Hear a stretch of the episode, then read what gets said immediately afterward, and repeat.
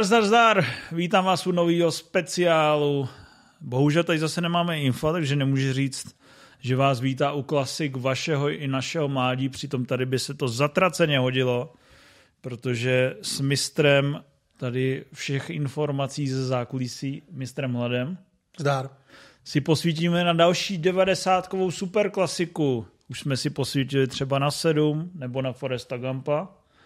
A teď si posvítíme na Statečné srdce. Rok 1995 a vstupuje do kin takový ten prototyp velkého historického fláku.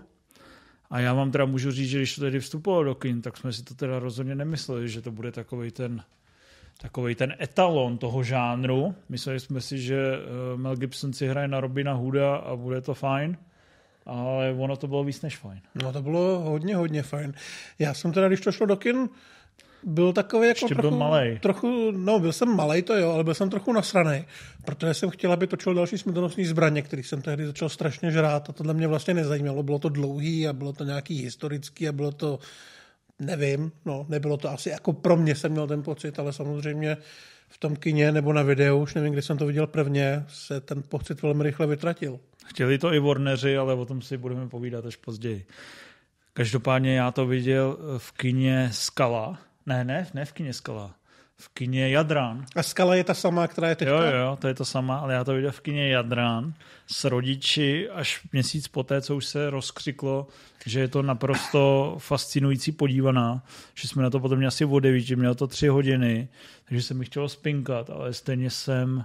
Vydržel jsi až do konce, když tam trhají ty... Vydržel jsem až do konce. Ty končetiny. Byť jsem úplně nechápal, co se to tam na konci děje, ale vydržel jsem až do konce a říkal jsem si, ty kráso, to je kurevsky dobrý. Úplně jsem viděl, že fakt vidím tu klasiku. Já jsem to vždycky dokázal rozpoznat. Ty jsi byl vždycky v tomhle takovej napřed. Jsem byl takový všem. William Wallace českého diváctví, což samozřejmě... což nás dovádí k tomu, že na ČSFD to je 60. nejlepší film všech dob. Je to strašně oblíbený. Je to 80. nejoblíbenější film všech dob, takže taky strašně oblíbený.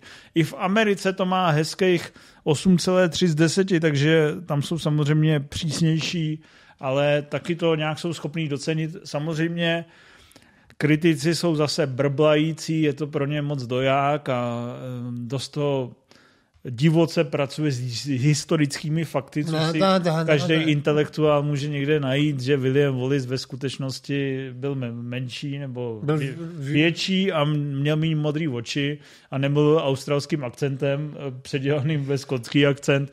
Ale to je fuk, prostě je to nádherný, historický, romantický velkofilm a proto ho máme rádi a proto si o něm budeme následující půlhodinku povídat o těch všech zákulisních věcech, ale budeme i vypichovat scény, které nám dodnes přijdou super.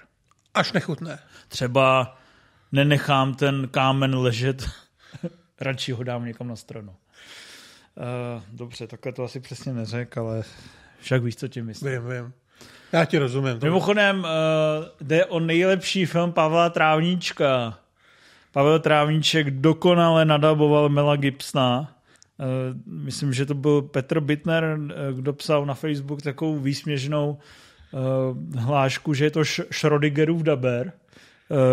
Jak znáte určitě tu slavnou kočku, tak tohle on je daber, protože úplně legendárně namluvil Pulp Fiction, ještě legendárně namluvil Statečné srdce a přitom z jeho nejslavnějšího filmu Popelky ho předabovali, protože měl trapnej moravský přízvuk. Ale jeho... To je úděl velkých umělců. Jeho svoboda mi do dneška rezonuje v uších. Když jsi taky říkal nějakou historku o svoboda. Já jsem doufal, že to nevytáhneš, ale věděl jsem, že to uděláš. Já, když jsem byl podle mě ve třetíku nebo ve čtvrtíku na střední škole, tak jsem byl nějak nemocnej a měl jsem něco s krkem a mluvil jsem takhle, jo. Takže chvilku jsem musel... Že jsi jako by měl drsňácký hlas. No a chvilku jsem musel jako říkat, Luku, já jsem tvůj otec. A potom vím, že během nějaký hodiny jsme koukali na Statečné srdce, tak se můj spolužák Martin Schejbal, který ho tímto zdravím, pokud nás náhodou sleduje, rozhodl, že mě chytne ruku, zatlačí mi ji za záda, narve mě na lavici a donutí mě řvat svobodu. A já jsem tady nemohl ani mluvit a musel jsem křičet svobodu tím svým uřvaným hlasem. A že jsem byl v téhle pozici a řval si svobodu. Já jsem svobodu! Tak ne nadarmo se jmenuješ Matěj Svoboda. Ano, přesně tak. Pojmenoval podle tohohle, ne? Já myslím, že ta scéna byla natočená podle mýho příjmení a na základě toho vznikla tato kouzelná scéna v hodině angličtiny nebo dějepisu nebo nevím čeho. No každopádně je fakt zajímavý, že 40-letý modrovokej Australan natočí úžasnou historii dvoumetrového skotského chasníka, která nemá s historií vůbec nic společného. Tak nám můžeš říct, jak se to stalo. Dědečku vyprávět. Budeme mluvit o Wallaceovi, ale o úplně jiném Wallaceovi. Budeme mluvit o Randallu Wallaceovi, což je scenárista Statečného srdce. Byl to jeho první hollywoodský film, ale už nějakou dobu předtím pracoval na seriálech. Myslím si, že dělal třeba Huntera, což byl takový seriálový drsnej hry. A on byl Skot, nebo měl skotský předky a jednoho dne si tak usmyslel, že pojede trošku víc propátrat ty svoje kořeny. A zjistil, že existoval William Wallace a řekl si, to byl můj fotr. No, že existoval William Wallace, zjistil, až když přijel do Skotska a viděl jeho sochu. Kecáš. No. A tam teda jako se smutkem zjistil, že to nejsou příbuzní, nebo nebyli, ale zaujala ta postava, asi ho zaujalo, že by mohl třeba jako na nějakých party tvrdit těm přiopilým mladým herečkám, že příbuzní jsou a že ho zná. A začal se víc zabývat tou jeho historií, tím, co znamená pro Skoty a vůbec tím, co to bylo za osobnost. A přišlo mu to natolik zajímavý, že o něm začal psát scénář. Pro Skoty samozřejmě znamená hrozně moc, což poznáte i podle toho, že když vlastně do dneška se oni snaží na to navazovat, furt na ten slavný filmový odkaz, na který se vlastně už dneska navazuje strašně těžko. Já vlastně přeskočím, že řeknu, že když na mě před 4 roky vyskočil ten sequel, nějaký Robert the Bruce, ano. Kde ten Angus Macfadyen, který hraje toho Roberta z Bruce, z jehož perspektivy je to vyprávěno. A je tam takový oteklej a vypráví, jak to teda, dořeknu vám to. A vypadá to jak nějaký ultralevný, hnusný televizní Bčko, tak to mě teda opravdu vyděsilo. Ty jsi říkal, že to nemá úplně děsivý ratingy. Já jsem koukal jenom na ČSFD a má něco přes 50. Já jsem čekal, že tohle bude takový ten film, co se budou fanoušci Statečného srdce brát osobně, že tomu napálej odpady jenom kvůli tomu, že měl někdo tu drzost to vůbec jako stvořit. Ale nemá to tak špatný hodnocení. Na druhou stranu ten film je malinký, takže kdo si to pustí s tím, že dostane něco jako Statečné srdce, tak jako vůbec. Ale samozřejmě na to navazuje i Outlaw King, jeden z prvních, možná úplně první film originální Netflixu. Nebyl úplně první, ale byl jeden z těch prvních. Král psanec česky, že jo? Tam hraje toho Roberta Bruce, Chris Pine. A je to teda o X levelu vlastně historicky věrnější než Stateční srdce, taky je to takový komornější. Ale v jedné z prvních scén si všimnete, že už je tam ten William Wallace vlastně naporcovaný, pozor spoiler, a od něj se to odpichuje a dál to vypráví. Každopádně z tohohle si můžete vyredukovat, že to byla už opravdu legendární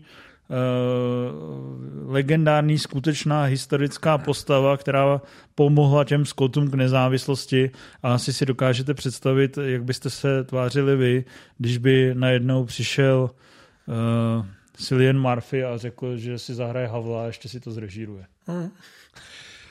No ale tady bylo vlastně docela zajímavé, že už od začátku se k té látce nepřistupovalo jako k historickému filmu, který má být historicky věrnej, protože základní prvky byly samozřejmě tvořeny tím, co se doopravdy stalo, ale docela značná část těch prvků prostě nás vycházela z básně, z epické básně, kterou napsal Bard slepý Harry. což byl člověk, který...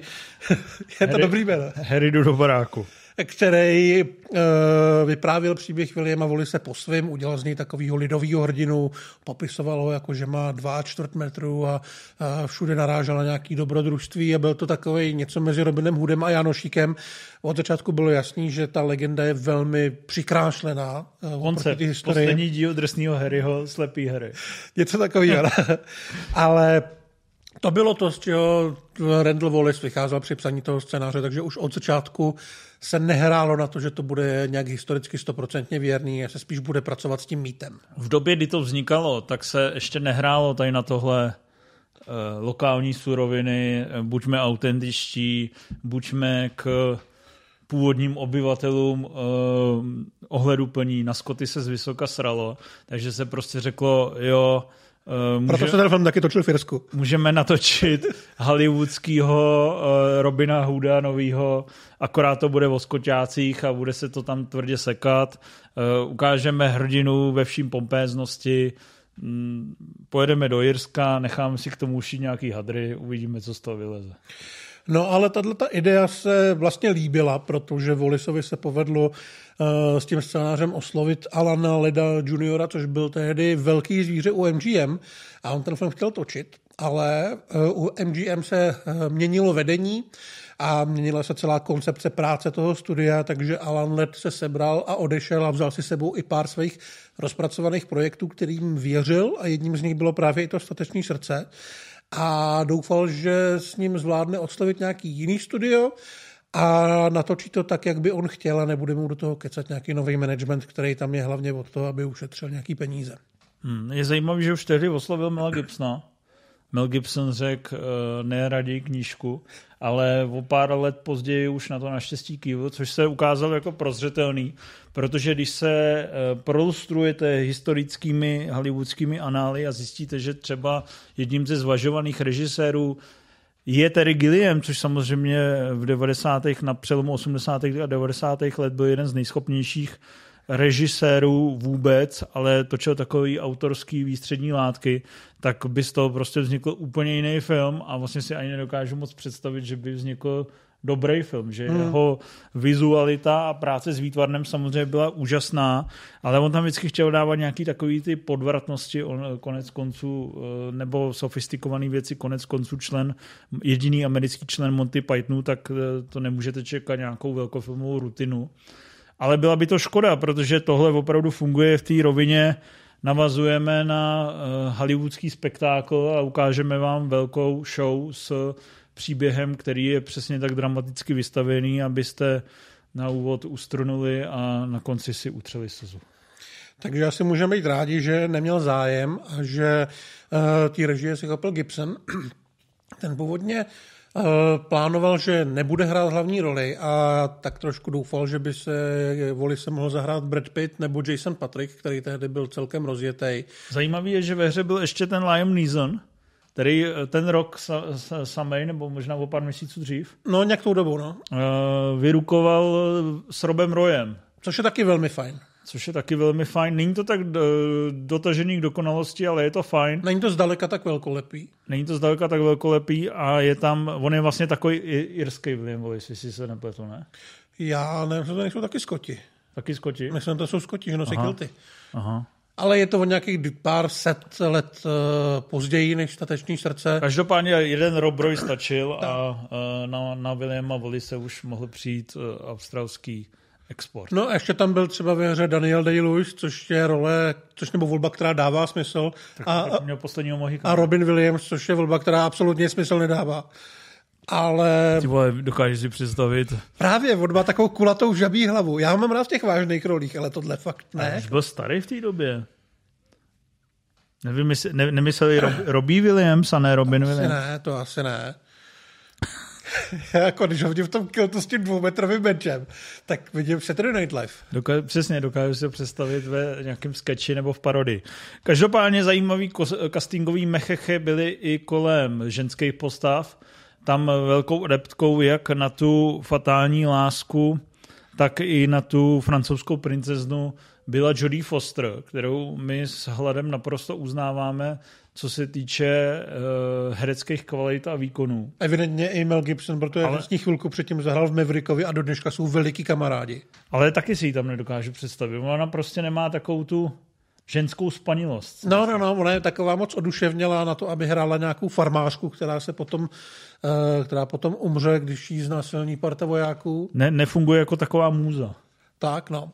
A další velká hvězda, která se tam mohla objevit, byl Sean Connery, kterýho Gibson chtěl do role hlavního záporáka, ale Connery měl roztočený, dnes už naprosto zapomenutý thriller Vražedné alibi. To je s tím s Fishburnem. Někde na Floridě furt tam chodí v nějakém hnusném klobouku. A nakonec teda neměl bohužel čas, takže jediná opravdu velká hvězda tam je ten Mel Gibson. A to si teda taky nedokážu představit toho Conneryho, protože tam by tam přeci měl furt takový to šibalský vočko, ne? Myslím si, že ten McGuhan tam je jako dobrý, a jako, pak jako ta svině. Řekl si, když jsem nezal statečné srdce, vezmu aspoň prvního rytíře. Je to možný, no. No, Gibson, jak jsme říkali, chtěl původně jenom točit, tu hlavní roli vůbec nechtěl, protože se cítil starý na tuto postavu a už mu bylo vlastně hodně přes 30 a William Wallace měl být někde o 10 let mladší. Ale samozřejmě studio chtělo Mela Gibsona před kamerou, protože Mel Gibson byl největší hvězda. Ale ještě se musíme dostat k tomu, jaký to vlastně studio bylo. To studio bylo Warner Bros. A to samozřejmě mělo s Gibsonem skvělý zkušenosti, protože pro ně natočil legendární sérii akčních komedií, nebo spíš tehdy ještě akčních dramat. To ale bylo málem studio Warner Bros., který s ním mělo skvělý zkušenosti z těchto filmů, protože oni po něm chtěli, aby natočil další Smrtonosnou zbraň. No, já jsem právě chtěl říct, že ty s ním vyjednávali, chtěli, aby natočil další Smrtonosnou zbraň a on jim řekl, že jim na to sere. No, takže šel jinam. No, když jo. Jo, tak to jsme si nerozuměli, ale máš pravdu. Šel jinam. Šel za Foxama a šel za Paramountem. A tam to dopadlo docela dobře, minimálně u těch Foxů, který mu dali 2/3 toho rozpočtu. Paramount přislíbil, že dodá 1/3. Měli se nějakým způsobem rozdělit právo na distribuci, ale když přišel za Paramountem, tak mu vlastně řekli, že mu nedají 1/3, že mu dají 1/4, že chtějí mnohem víc peněz a, nebo mnohem víc procent za tu distribuci. A Mel Gibson, protože je to Mel Gibson, tudíž člověk, který svoje nervy občas úplně neovládá, se zved a vzal skleněný popelník, který údajně prohodil nějakou plastovou zdí nebo něco takového a všechny poslal do píči a odešel. A o pár dní později se potkali znovu a studio už mu na to kejvlo, na ty původní nápady. Takže křik a násilí vyřeší spoustu věcí. Já nevím, jestli to není taková ta vymyšlená historka. Nevím, jestli to je nebo není vymyšlená. Proč to nikdo nenatočil na mobil, když se to stalo? Protože mobil byly takhle veliký, vole. Jak? Takhle. A když si tak tu anténu, tak takhle. Točilo se v roce 1994 ve Skotsku, takový ty scény z těch dobových zařízení, ale samozřejmě bitevní scény se točily v Irsku, aby pořádně všechny nastrali. Ty velký bitevní scény se natočily v Irsku a Hlad hrozně s gustem vypráví, že oni tam angažovali stovky, ba tisíce vojenských záložáků, což dokázalo sice udělat velkolepou scénu, ale i sympatickou tenzi na place. Bylo tam trochu mrzení. Bylo tam v jednu chvíli až 1500 lidí, což je velký číslo, ale zároveň nedost velký, protože Gibson jich potřeboval víc, takže občas ty samý herci se museli převlíkat ze Skotů do anglických kostýmů a podobně. Ale trošku problém byl v tom, že jich sice byli všichni irští záložáci, ale často od jiných jednotek a mezi nimi je taková lehká řevnivost, takže když se potom měli mlátit před tou kamerou, tak to spousta těch lidí bralo jako takovou ideální příležitost, jak beztrestně seřezat někoho z jiný party. Ale myslím si, že my jsme na tom všichni jako diváci vydělali, protože ty bitky způsobí o to víc naturalistické a opravdově, když tam po sobě těma mečema, které jsou třeba dřevěný nebo plastový nebo jaký, když si jdou po hlavě opravdu na 100%. Ono se to samozřejmě dnešním divákům už může znát jako standard, ale můžu vám ze své zkušenosti říct, že když jsme to tehdy viděli v kině, tak to bylo mnohem drsnější, krvavější, zablácenější, místo je to fakt ostrý, jak se tam těma obou ručákama usekávají ty nohy, nebo tím jelením. Tam ty koně najíždějí na ty obrovský klády. Jelením rohem tam, nebo nějakým tím bodákem tam prosekává ty tepny, tak to samozřejmě byly věci, které jste v hollywoodském historickém velkofilmu úplně neviděli. Bylo to mnohem ostřejší a brutálnější. Díky tomu ty váleční scény působily takhle intenzivně. A samozřejmě Gibsonovi to do jistý míry zůstalo jako trademark, pak když jste viděli Umučení Krista, který je ale úplně na té druhé sféře režijního spektra, tak jste viděli, že jistá záliba v brutalitě a v takovým tom opravdu chlapský řežbě mu zůstala do dneška vlastně. Já mám v oknu, jak se jmenoval ten jeho válečný film s Andrew Garfieldem? Hacksaw Ridge, no, tam to je taky jako extra krutý. Gibson se chtěl plně věnovat té režii, takže to vyřešil tím, že nejdřív natočil tady tyhle velkolepý davové scény, pak až dotáčel scény, kde on jako William Wallace se věnuje těm různým dramatickým debatám a romantickým scénám.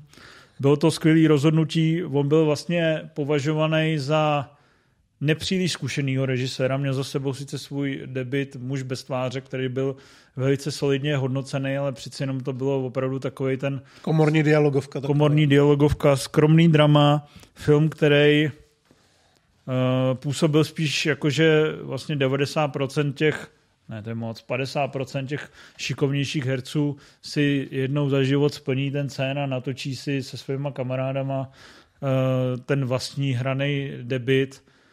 A on byl spíš v téhle kategorii, než by to byl opravdu tehdy režisér první ligy. Nebyl to Redford nebo Eastwood, u kterých si věděl, že to za tou kamerou umějí. Ale tady se opravdu do té první ligy dostal a do velké míry vlastně pomohl ten žánr opravdu posunout a změnit. Samozřejmě celý ten Hollywood se pak hnal k většímu realismu tady těchto dobových scén, fakt jako k ryzí řežbě, kdy už to nemáte jenom, že se dvě armády srazejí, z dálky se na to koukáš a dva lidi zařvou jako před kamerou, ale je to opravdu takový ten naturalismus a takový to bahno od těch kopyt lítá, všude vidíš, že je zima a prší tam a je to prostě humus, ale o to více pak raduješ. Ale prostě to ustálo úplně výjimečným způsobem. Ten naturalismus, jemu tady o něj samozřejmě šlo hodně. Je to třeba vidět i na případě, že někdo nahlásil ochráncům zvířat, že jsou na place koně, kterým někdo ubližuje. Takže tam přijeli s velkou pompou seřvat velkou hollywoodskou hvězdu a zjistili, že tam vlastně žádný koně nejsou. To jsou všechno umělohmotný zvířata, které jsou v těch bitvách masakrovaný. To jsou i hezký záběry, když si dáte behind the scenes vygooglovat nějaké obrázky z natáčení Statečního srdce, tak tam jsou právě ty bysty těch zvířat, jak to říct, modely těch zvířat, který fakt najíždějí do těch klacků. Jo. A vypadá to dobře. Mám pocit, že kolovala historka, že Gibson slíbil $5 tomu, kdo pozná, který koně jsou umělí, který jsou živí v nějakých konkrétních záběrech a nikdo nepoznal. Někdo vyhrál $1 000 000. Ale řekněte ještě to s tím koněm, když on měl ten proslov. S koněma to bylo, i s těma živýma to teda bylo legrační, protože Stateční srdce se samozřejmě proslavilo těma velkýma jeho proslovama, kdy tam hecuje ty armády těch farmářů, aby se postavili tý britský přesile těch vycvičených zabijáků. A hodně u toho křičí a křičel u toho tak moc, že ten kůň, na kterém byl, který teda byl živej a neumělohmotnej, se ho většinou lekl a začal někam utíkat. Takže Gibson ho musel ještě zároveň krotit, aby nepřišel od ten záběr. Ale když to budete sledovat a uvidíte, jak se tam vlastně ten kůň s tím Gibsonem pohybuje při těch scénách, tak to taky dodává docela hodně té atmosféře a tomu pocitu té vyhrocenosti před tou bitvou. Co byste dělali bez svobody? Tak. Bojujte. Ne, raději ne. Půjdeme domů. Mám ti to přehrát? Ne, už nic nepřehrávej, prosím tě.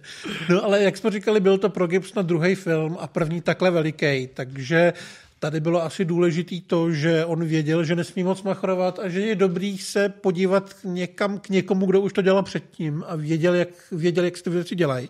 Takže jeho velkou inspirací celkově byl Spartacus. A to je mimochodem vidět u té nejkrásnější armádní scény s těma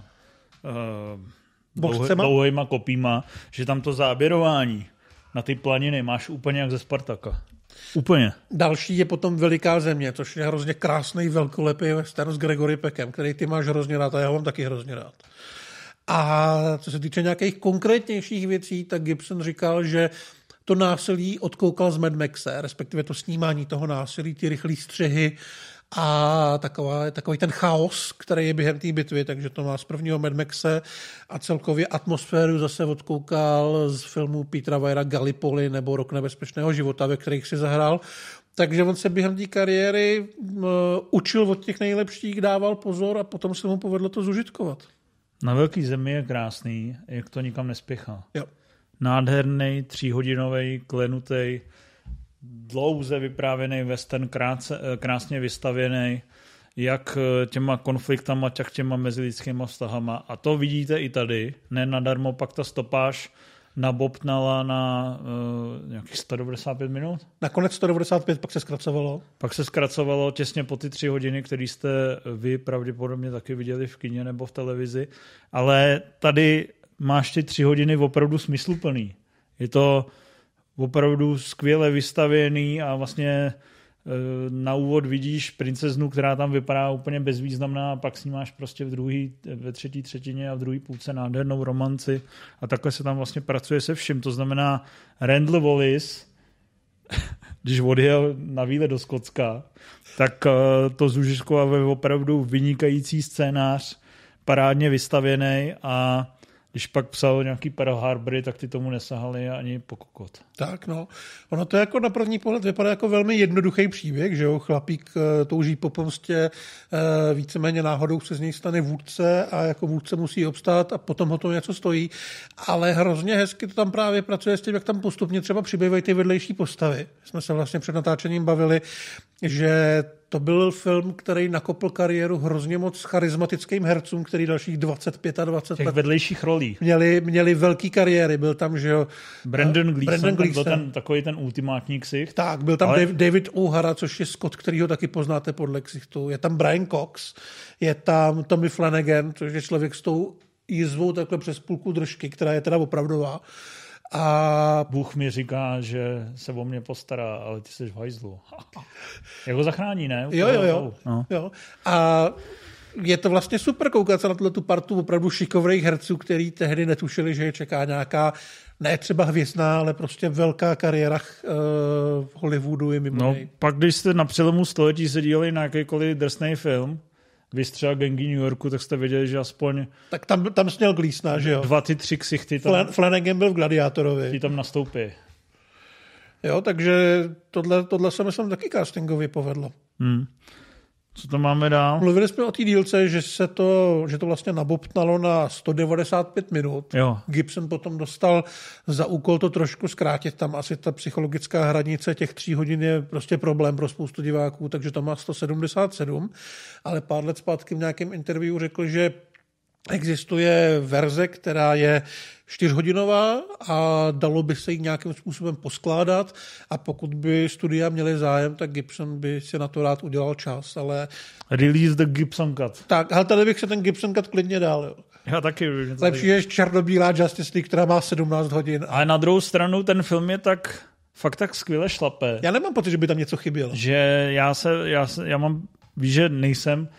Je to nepopulární mezi filmovými geeky, ale já nejsem zastánce režijních verzí. Já taky. A to z toho důvodu... Já si myslím, že musíš umět, když chceš za něco peníze, tak musíš dodat hotový produkt a takhle já k tomu přistupuju. No ale hlavně ty filmy jsou dokonalý, proto je jako máme rádi, to znamená tam není, jako ne nadarmo bylo nějakých 20 minut vyndanýho z toho filmu, aby měl ten svůj perfektní tvar. A proč to tam jako jenom prodlužovat, jenom aby si jako strávil o půl hodiny díl. Nicméně ten perfektní tvar posvětila Oscarová akademie, dostalo to 5 Oscarů, mezi nimi ty nejcennější, to znamená film, režie. Já si pamatuju, jak to tehdy se v anketě Cinemy 5 lidí ze 6 nebo nějaký takový počet řeklo, že 100% vyhraje Apollo 13.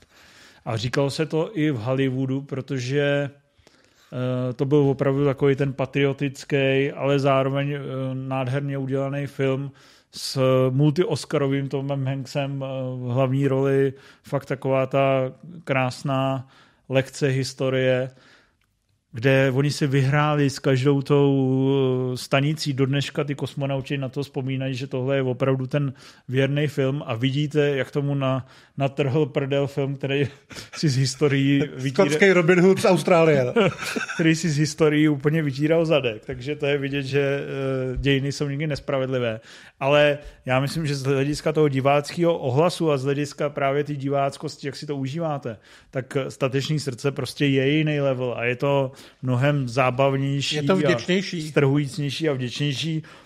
A samozřejmě se tam probíral, myslím, že byly velký debaty o tom, že ono se úplně nečekalo, že to bude takhle velkolepě nominovaný na všechny ty ceny. Dokonce ty jsi říkal vtipnou historku, že Howard s Gibsonem se to dozvěděli. Howard s Gibsonem se to dozvěděli, že jsou oba nominovaní za nejlepší film a vlastně asi i režii, pokud se nepletu. No. Tak když spolu točili výkupný, takže Gibson si ho tam jako dobíral, protože na to přišel jako první, no a nakonec vyhrál.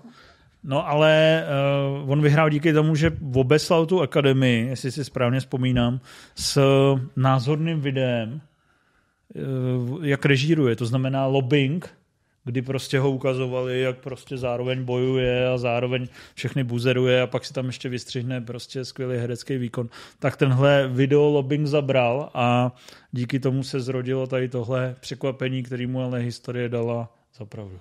Tak no. Jo, sorry ještě. Tržby byly taky hezký. Ten film stál nějakých $70 milionů, což samozřejmě ve své době, když o toho odečteme inflaci, byla mnohem větší pálka, než by se mohlo zdát, ale úplně v pohodě si na sebe vydělal, v kinech utržil, nebyl to jako největší hit roku, ale utržilo to, myslím, nějakých $230 milionů, ale samozřejmě ty několikeré reprízy, tehdy ještě byl na vrcholu trh s nosiči, to znamená hlavně VHSky, tak a ty televizní reprízy do dneška prostě vám to v knihovně, streamovací platformy udělá velkou radost, tak ty samozřejmě z toho filmu udělali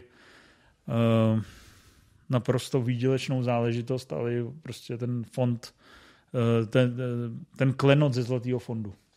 No, tak spokojení byli diváci, spokojení byli akademici i kritici, ale našla se tu taková malá hlasitá skupinka, která spokojená nebyla, a to byli milovníci historie. Já bych si tady dovolil takovou osobní odbočku a chtěl bych říct, že milovníci historie a takový ty puristi v tom, jak se s tou historií zachází na filmovém plátně, jsou ty nejnudnější lidi na světě. Takový ty, co hlasitě odcházejí po úvodní scéně z Gladiátora s tím, že přece Římani nepoužívali katapulty, aby s tím útočili na les.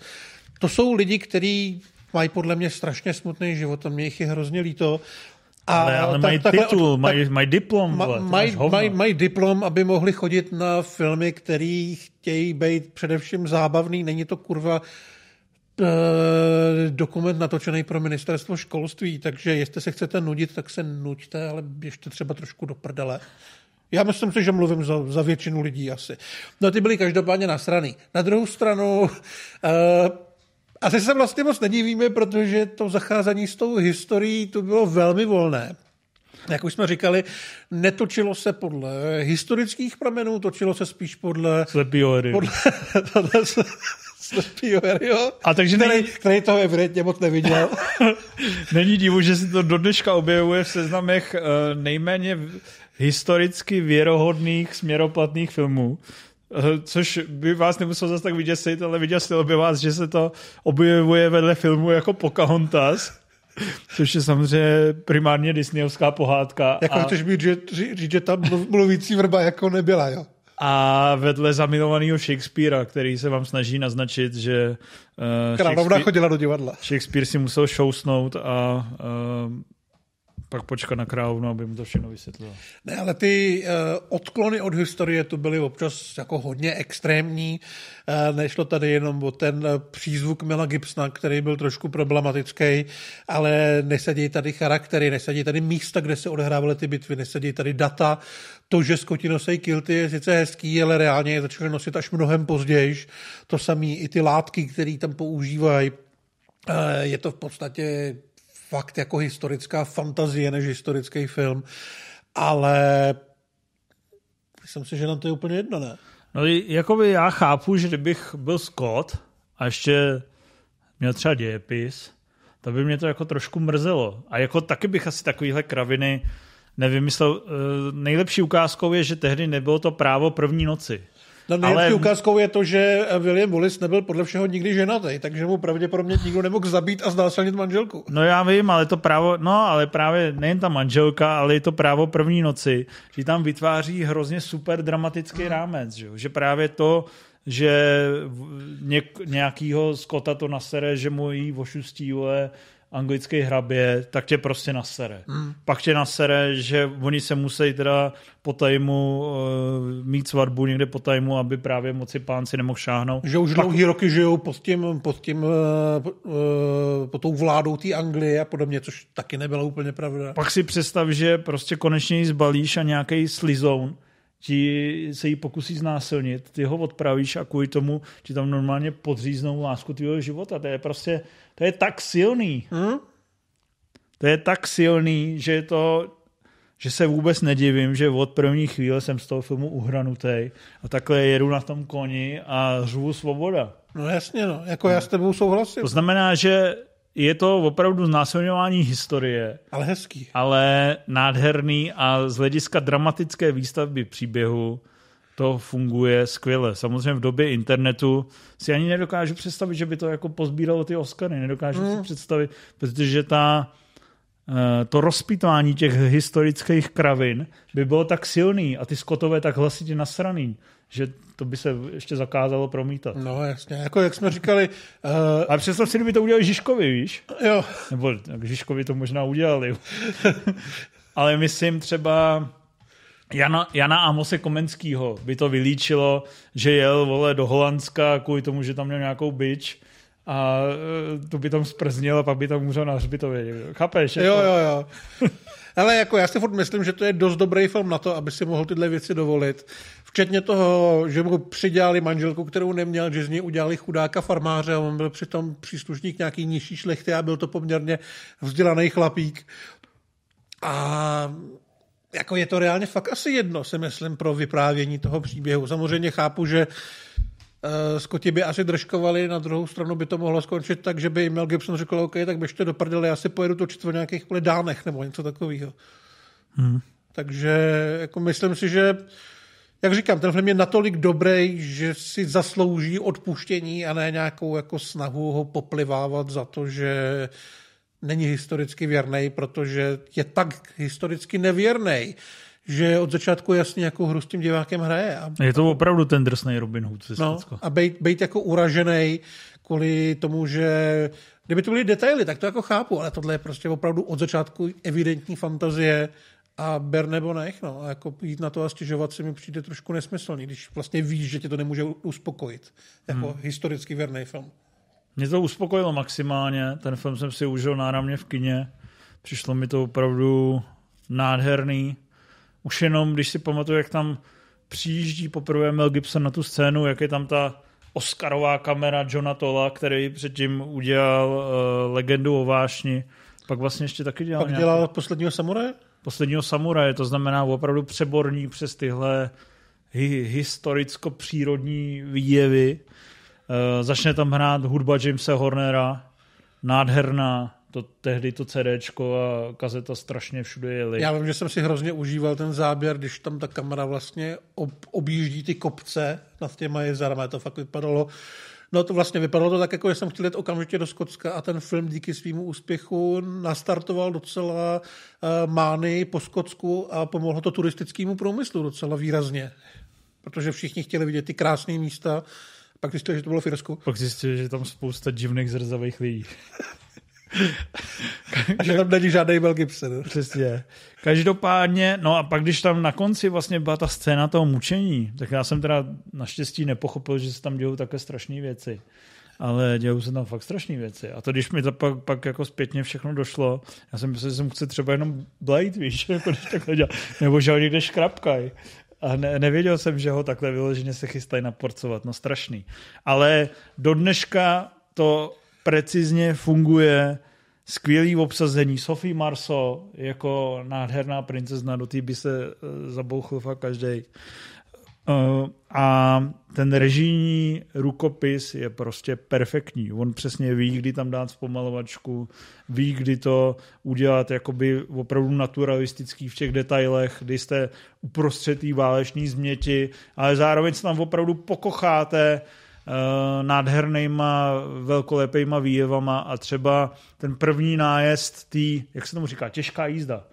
Ještě nikdo neporazil armádu bez těžké jízdy, jako která měla těžkou jízdu, co si už je uvědomuješ. A on pak řekne, poražte stromy, sekejte kůly, dělejte kopí. No, tak když ještě ne. Hout. Tak on, když tam najíždí, že jo, ta armáda a do toho tam burácí úplně frenetická hudba a přesně tam máš kombinace zpomalovaček extrémně dynamických výjevů, tak ono to dostalo Oscar za střih zvukových efektů, ale v tyhle momenty bych to mu nahroval i Oscara za střih, protože to je tak dokonalý cit pro rytmus a pro velkolepý hollywoodský budování řemeslo, budování napětí, strhnutí, vtáhnutí tě do toho děje, že to je prostě masakr a nikdo mi nevymluví, že ne. Tak my jsme to měli v Aeru asi před rokem, nebo když... Furt to byl masakr. Přišli tam dojatý divačky, co na tom vyrůstali a chtěli fatální lásku. Tak, kterou potom někdo rozčtvrtí. Přesně. No takže, jaký scény tam máš nejradši? No, mám rád samozřejmě ty kopí. Mám rád, když umírají koně, to tě baví. Ano, mám rád, když tam tak strašně jako nekompromisně podfikne toho Brita, toho Angličana, který mu znásilnil tu manželku, jak on tam měl. Mu ještě takhle spadne na to rameno. Jo, a mám rád, když tady jako takový ten totální démon na tom koni vyjede na tu poradu těch lordů, který ho chtějí zradit. A začne to tam kosit. Jo, s koulí. No. A pak tam podřízne jednoho, který takhle ve zpomalovačce spadne na stůl. Jo. Tam je opravdu, tam podle mě zrovna je vidět to, že se pracuje s předlohou, která je spíš legenda než historická, protože to je fakt natočený, jako kdyby to nebyl člověk. To je parádně natočený. Mě tam vždycky mrzí, že už od té druhé třetiny, vlastně od té zrady Roberta Bruce, cítí, že to dobře nedopadne. Já bych chtěl vidět vlastně tu verzi s happy endem, když už si to vymysleli. Ale mám strašně rád zrovna právě z hlediska té střihové skladby a práci se zvukem, když on tam prostě poprvé přijíždí se pomstit jen těm lokálním ošoustům. Jo, těm vidlákům. Poprvé vlastně vezme koně a rozhodne se to vzít do svých rukou. On je tam teda strašně veliký v té roli. A takhle nejdřív je rozmazaný, že jo, pak tam pomalu a pak přejdeš úplně do těch makrodetailů, na ty kopyta, nozdry. Jo. A on má nějaký ten hadr přes sebe a pod něj má ty zbraně, že jo? No on má už ten outfit, ale má takhle vzadu tu, takový ten polořemdích, nebo co to je. A někoho tím strašně rozjebe do hlavy. To je strašně westernový, jak on tam chtějí. No, ale právě, jak je to prostě celý dělaný v těch makrodetailech a zpomalovačkách, a má to prostě dokonalou atmosféru a dokonalý zvukový podání. Takže to, tam si říkám, this is cinema. This is fucking cinema. This is fucking cinema freedom. Pusťte si to, vzpomínejte na starý časy, kdy se do toho tvrdě řezalo a tady byl svět ještě v pořádku. Rád, pokud nejste Scott samozřejmě. Takže dojebejte Anglány a zdar. Zdar.